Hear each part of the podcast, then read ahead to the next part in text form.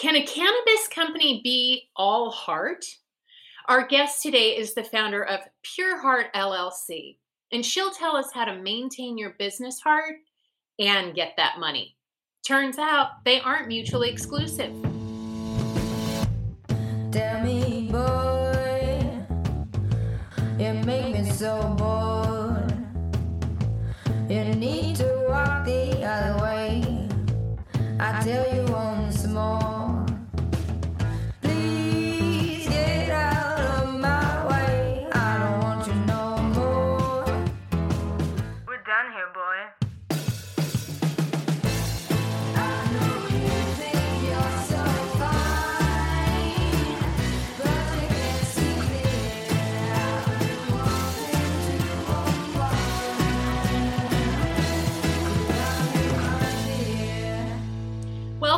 to Women Leading in Cannabis, where we get real about what it takes for women to raise money in cannabis. You can find us on the PodConx network on iTunes, Spotify, and Pandora. I'm your host, Kyra Reed. And if you like what you hear, subscribe to Women Leading in Cannabis leave us a good review. We'd surely appreciate it. Also, good news to share today. The Roadmap to Funding Mentor program has been released and seats are available. And I have a very exciting announcement today about several scholarships that have just become available. Stay tuned until the end for more details. Welcome to the show, Jana. Hi, Kyra. I'm so delighted to be with you on your show, and thank you for having me. It's a real pleasure. It's a pleasure to have you. I'm looking forward to our conversation. Jana Stolins is the founder of Pure Heart LLC and Canna Source Pro LLC, a cannabis consulting company that helps clients improve applied industry knowledge to execute positive results across all of the cannabis silo, business silos such as farming, distribution, wholesale, retail, branding, marketing, and sales. Her industry experience spans 15 years in three regulated states. Her passion to help others and drive business efficiencies to maximize market potential have come together in the cannabis industry to create a rewarding and profitable business experience. And she absolutely loves driving the business supply chain from seed to sale. All right, so Jana, you have always shown up in a full expression of your open heart. And I say this in a very complimentary way because you are really able to bring light and positivity to any situation. And I've seen you do it several times. So, where does this come from? And how are you using it in your business to help other entrepreneurs in cannabis? Well, that is such a lovely thing to say about me. Thank you. I have to take a, a deep breath there. Goodness. Um, I can absolutely say it comes from my mom. yes. And you know that that focus to um, you know, maybe you can hear my heart beating right now. Um, to really connect with people, it comes from from my mom for sure. Strong women leader, leaders, you know, and she. This is definitely helping me throughout my business, and and forgive me because you threw me off with this super awesome compliment. It just makes me want to Well, you, you get you dish them out quite readily, so I think you definitely deserve to have them come around again. It's so sweet. um, it's really important, I think, to you know lead from the heart, speak from the heart. Um, we were talking, uh, eh, you know, just a moment ago about jumping into this conversation together, and I was just reminding myself to just speak from the heart. You know, it's I always, you know, you always want to say the right thing or you know be in the right place and and do the right thing, but just that intention counts. So um, in business, I believe it's really important because there's a lot to consider outside of oneself. and I've never been an entrepreneur before the um, cannabis space. Um, I, I have had um, small little businesses, but have never needed to support my family or think of uh, the time I'm spending as like my actual career time and, um, you know, leaving the impact of what I hope is in, important in the world. Um, so there's a lot to consider. And in cannabis, I feel like it's doubly true um, because we are such advocates and educators along the way ourselves, but also we are learning so much along the way that we really have to be open in that heart space. I don't know all the answers. And when I think I do, I still might come against any and many situations where I don't. So I want to keep that real. So, in our cannabis space, I think that we, of course, want to be thoughtful of, you know, in business, you need to have a return on your investments, whether, you know, whatever investments they are, those resources, time and money is the typical ones that we're talking about, right? Um, but we also have to hold this responsibility for the industry space to be great collaborators um, instead of, you know, competitive um, and that kind of muddies the water for the most important trickle down effect of those consumers, uh, whether they be patients in a medical state or, you know, so called uh, recreational, may we say, adult use. Um, it's really important that that industry space is collaborative so the best comes out of this product for them and that patients also get that most awesome information about how to use plant medicine just for their basic wellness and beyond. There's some amazing opportunities for cannabis to really change people's lives. So. Yeah, for sure. Well, so we're here to talk about raising money. What has been your experience, both in and out of the industry? And then specifically, can you talk about being a woman and how that has impacted positively and negatively the outcome of that experience? Yes. Um, before being in the cannabis industry, um, I was in the engineering space. So um, I was used to uh, working in uh, male dominated uh, environments. Um, even though now, as an older person, I look back on my youngest years of hustling and waitressing and doing that kind of and seeing how very also male dominant that is you see the women on the front lines. The women are doing the work. The women are managing. The women you know? Um, as to where in this environment uh, in engineering it was more like i was just the only girl there so um, that experience from my mother like we were speaking about first helped me tremendously understand know thyself you're a woman, there's some cards stacked against you right now in this culture. And my mom was really clear about what those were. You really want to have people speak to you nicely, and you really want to know your worth. And, you know, traveling into, you know, the journey of cannabis was like freeing from that initially, completely freeing from that. And feeling like, oh, I'm, you know, running this company myself, this cannabis company, you know, we we own this, we are in charge of this, we are able to treat and work with people how we want to work with people. And that's true. And it was true in our microcosm of our cannabis space. Until then, you start really competing in the cannabis space as it starts opening in the market. Um, and I am not what I would consider a legacy person. I'm only 15 years into this. But what I will say is, I had this exclusively delightful experience to learn from some legacy people in Northern California.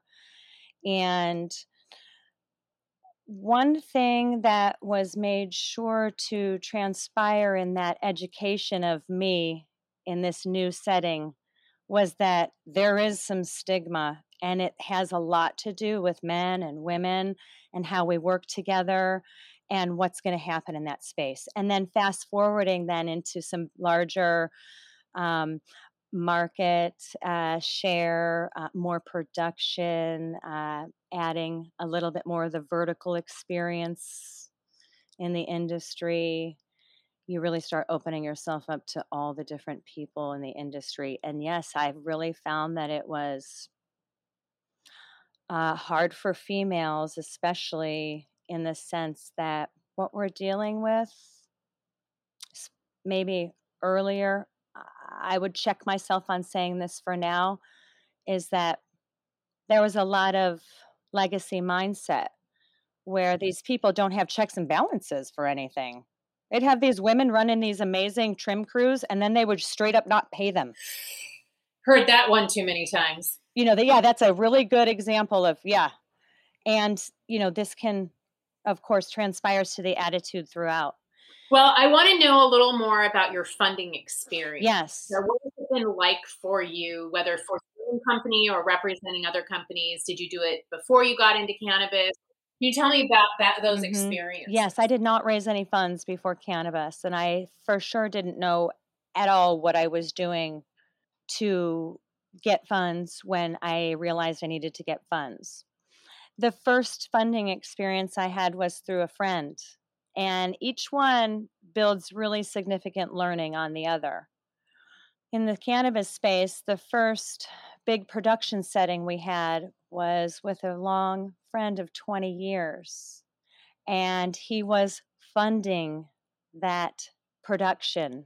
And what we didn't realize being told and being treated like absolute partners 100% through and through um, right down to the pinky promise up to the steak dinners with the lawyer was that we didn't have leverage in the lawyer's contract.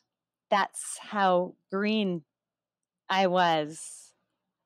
I say we, I'm referencing my husband and I. We've been working together in the industry.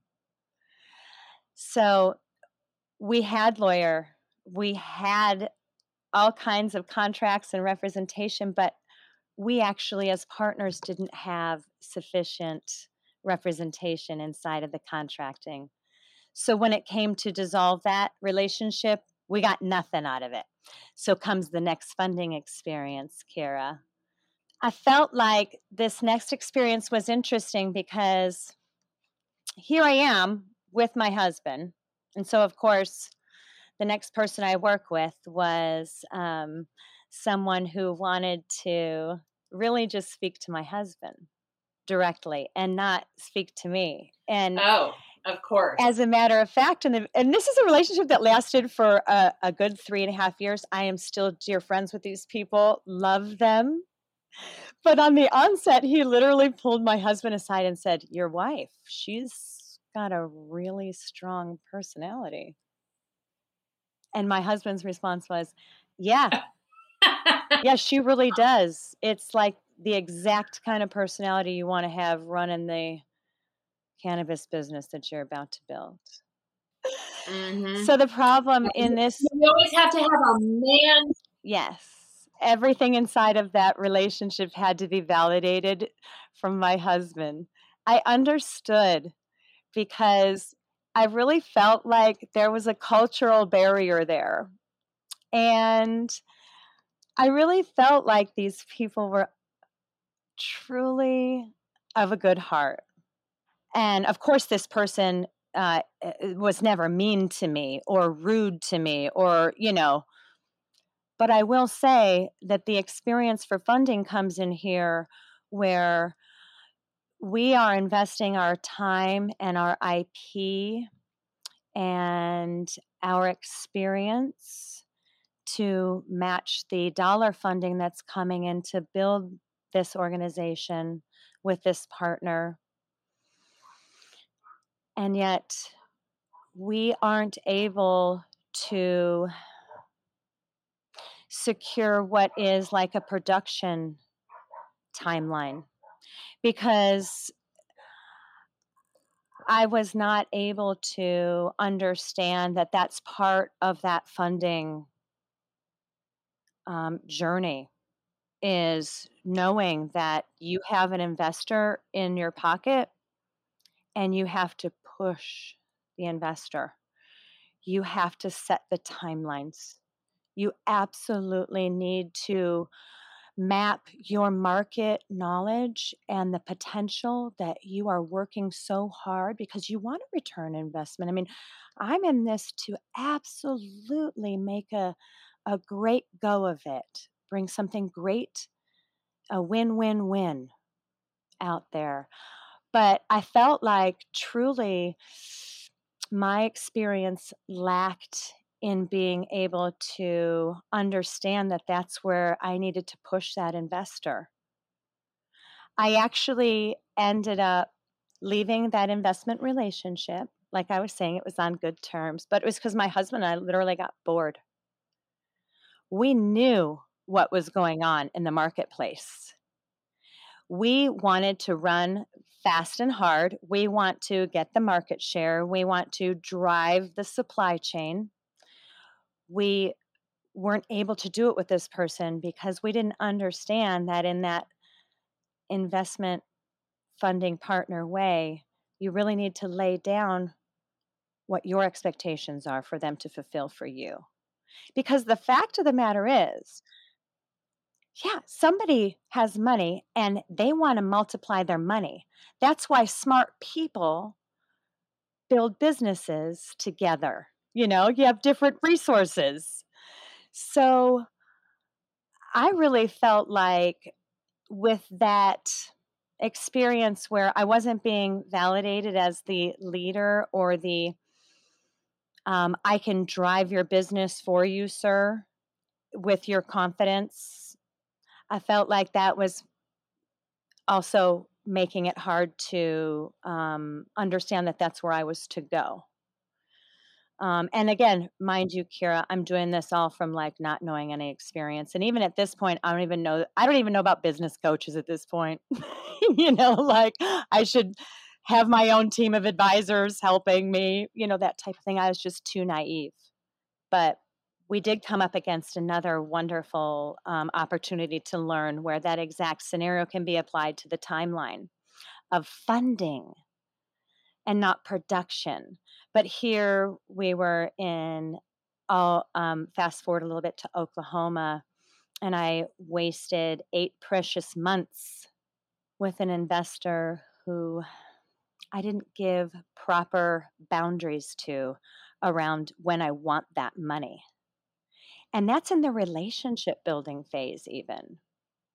So that other example is in that one where we're in the pocket with the funder and the idea that this woman is running his company doesn't it doesn't entice him enough to believe that I understand what I'm talking about in driving the supply chain for you in this scenario to grow your business.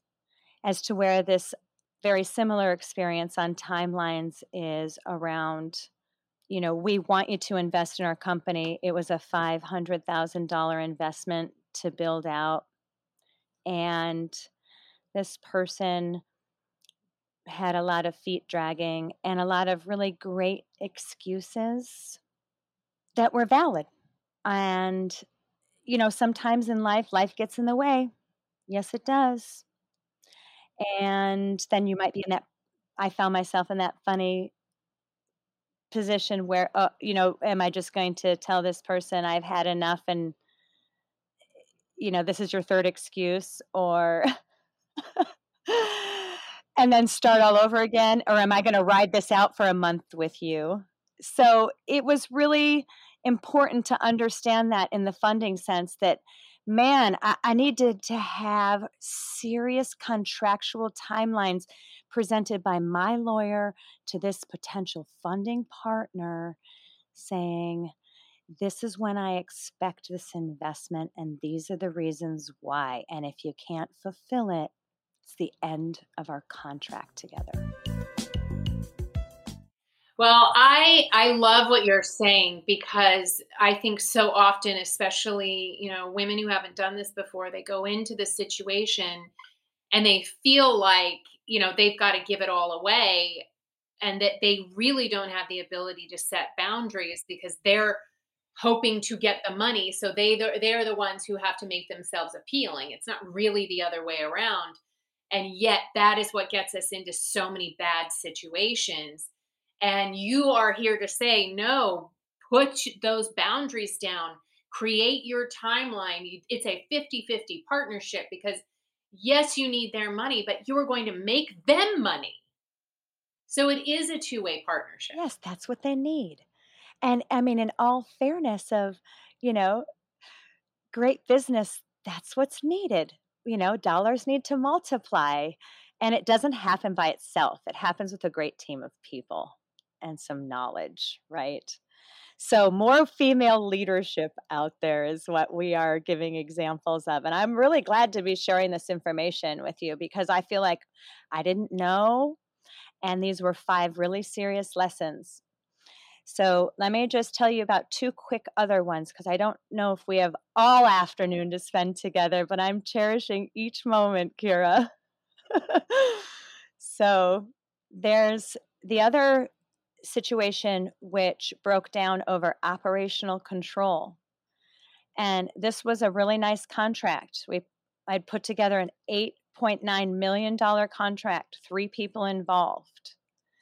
The funding partner decided that he was going to throw his right hand man in front of our operational control that we spoke about, that we had detailed, that the other third party that was, if I could explain quickly, this dude was the funding partner were the brains, the IP, and the know how. And then there was a nice supply chain operator going to supply all the seed in, take the biomass, and make products out. 250 acres of hemp in Oregon. It was the second largest license that year. It was an awesome project. Unfortunately, wow. they messed it up, the actual funding partner because he threw his right hand man in front of the operational control. They were supposed to be the big ag guys. Well, let me tell you what big ag guys don't like some smart chick saying no. or some you know or some you know somebody stepping from the outside happen to be you know a chick and her husband but you know saying you know this is the actual process that's going to work for this and i mean just like I mean, straight logic, Kyra, and him going against it almost in a spiteful way, like we don't mm-hmm. want you to tell us what to do. And we even invited mediation. We invited all kinds of very creative communication, workarounds, and solutions. But they didn't want to do it right, and they literally messed it up. I don't want to detail the mess ups. But from the simplest things of, hey, let's get soil tests and water tests, which is actually what took them down in the end, to we need lunch for 40 people and there being a fight in my female face about how that's going to be provided and the confusion thinking that I'm somehow providing that meal. I, it was just so bizarre how I find sometimes when females, it, to me, this is how I feel. When I speak up in business, I'll use myself. I find that with men, it's typical to come up against their emotions and typical responses, triggers to females, and they get put on me it's to a varying degree. If I'm in a close business setting with a male, what will happen is that I can get easily treated like maybe the mom. They want my help, that kind of thing, can't do it themselves. But in this kind of situation where he doesn't have that leverage or that intimacy to me, it was like he was so angry that he could not tell me what to do. Wow. wow. Yes. And it was a, you know, a sad crash and burn, one where we literally involved the third partner from the onset of all red flags, had to turn, I actually turned into like a, like I was like a little police officer. I had to document every single bit, every word, every confrontation, all of that to keep it clear. And I was told things like, Why do you have that smug on your face? Oh. When I'm literally just answer, answering a regular question, but doing it with, you know, a slight smile because I'm not looking for more confrontation. So no matter how hard I would try, it would get turned around as I'm being that female thing. Label it bitch, nag. you know what I'm saying? I do. I So, do. and that was sad. And the and the real the real problem there in that whole situation, bring it back to business, back to funding, was that contract didn't say I have 100% operational control. That way, I could have honored the third party. I could have kicked them out. I could have kicked them straight out because of that, or at least made sure that they got what they needed for court. I gave, of course, all the documentation through to that third party to do what they needed with. But the last thing I wanted to share with you was that I fe- feel like I did everything right, Kyra. I spent six months. This just happened to me. It was um, in September through May, no, through March of this year. Um, I felt really, really good about the situation. I felt really good about the funding partner. I did a lot of vetting. I did background checks. I did uh, personal vetting. I did professional vetting. Um, I did a lot of time with this person, a lot of lunches, a lot of meetings, not just one on one with other industry people in other industry settings to see how he does behave. Um, I did um, everything I thought I could. And I'm really glad that I didn't get married on the contract. I really am. We well, did, it is a form of dating. Yep, we had a good dating session, but man, it came to a quick crash and burn when we got into a talk about the pitch deck, the final pitch deck that was being uh, given for the. It was a ten million dollar contract, and so there were tons and tons of amazing documentation pieces. Um, there was a detail in this pitch that he didn't like. One that's actually was actually none of his business. It was 100% my part. Um, but he didn't like it, which is fine.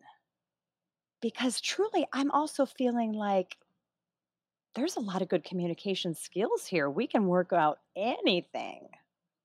Except when somebody wants to throw you on the under the bus and keep you there until they get their way. That is not communication skills. That is not you're having a bad day and you said the wrong thing because I gave that inch and said, "Gee, maybe you're having a bad day." I've said dumb things. Absolutely. I've put my foot in my mouth. So I gave the graces of that, but no, they wanted to just hold that thumb position. And I said, Whoa, that's it. It blew his mind, him and his partner, it blew their minds that I walked away. The comments were, Oh, I thought she was more grounded than that. Oh, Yes. Yeah, so that was it. Just really knowing thyself and understanding that in this funding, wow, it's emotional. You might get all the way to the freaking altar, right? And turn around and walk away. And then, of course, there's a lot of emotional charge with that. Did I do the wrong thing? Did I say the wrong thing? How did I get myself here? Did I really not have a good plan? Were these guys blowing smoke and I didn't realize? Was I didn't, I felt like I didn't have my own um, senses, but it wasn't true. I needed time to look back on it. I reached out to other professionals who I absolutely looked at the situation critically with. I do see where I could have maybe put a little bit more strength in one angle or another, but friends, I just want to say that there's no need to hound yourself and pound yourself. You just really need to, like you're saying with that Panther program, really just get all these ducks in a row and really understand what those ducks are and understand that there's boundaries and we just need to learn together. And you can get the job done. You just need the support. That is fantastic advice Jana. that's all. Thank you. I think that's a great way to to wrap up and move on to our next segment. Thank you uh, okay, so are you ready to hear about some amazing women who have honored the four P's of pay, promote, partner, and protect other women in their sphere, Jana? Yeah. this is really my favorite part of the show. Um, so, first up, we have a submission from Lauren Stone. She wants to give a shout out to Christy Essex from Seven Staffing and Employment Solutions. Lauren says, Christy is always willing to coach other women on how to enter the cannabis industry and to help them find the perfect cannabis career of their dreams. She is super supportive to other women in the industry and as a whole. I am fortunate I get to hear her time and again supporting women and minorities. Well, thank you, Christy, for your incredible support of women and minorities and their careers. We are so grateful for your work. And thank you, Lauren, for letting us know about Christy. Next up, we have a submission from Michelle True. She wants to celebrate Dr. Lakeisha Jenkins. She tells us, I have known Dr. Lakeisha for over 20 years. Her daughter and my son went to school together. Her daughter developed brain cancer and unfortunately passed away. Since then, she has dedicated her life to medicine and alternative therapies, including cannabis. I was at a low point after a health crisis of my own, and she reached out to me. Short story is, she put me in touch with Kimberly Cargile. She thought enough of me to welcome me to the industry and connect me with the right people so that I may have a chance at a more fulfilling career to last me until retirement. I was in my early 50s at the time and worried that at my age, I may not have it in me to take on a new career. Uh, there are a lot of us that can definitely uh, sympathize with you on that, Michelle, for sure. Uh, maybe an old dog can't learn new tricks. Well, I think that you can. Well, now this old dog is opening a retail storefront with a group of wonderful team members from a therapeutic alternative family. Thank you, Dr. Lakeisha. Okay, that is just such a great. Kimberly Cargile and a therapeutic alternative are an incredible group of women supporting women. And Kimberly is also one of our heroes for everything she has done and continues to do for women in cannabis. Thank you so much for your vulnerability and for sharing your submission with us, Michelle. It was really great to hear about the wonderful work that Dr. Lakeisha Jenkins is doing. So thank you for that. And thank you, Jana, for your time and for sharing your wisdom with us today. It was such a treat to have you on as our guest.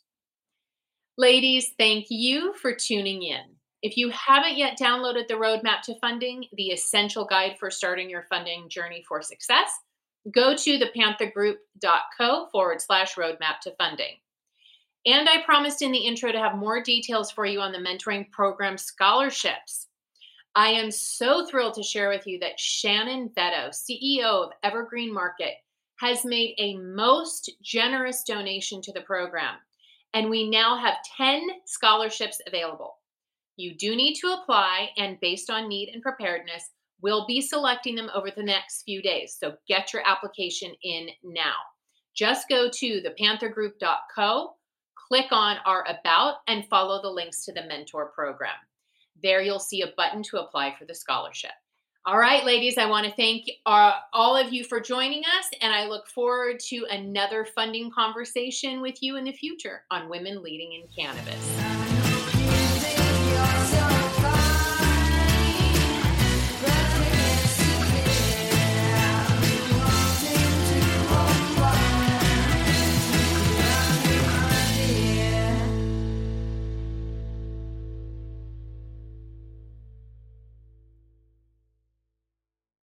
Thanks for listening to today's show.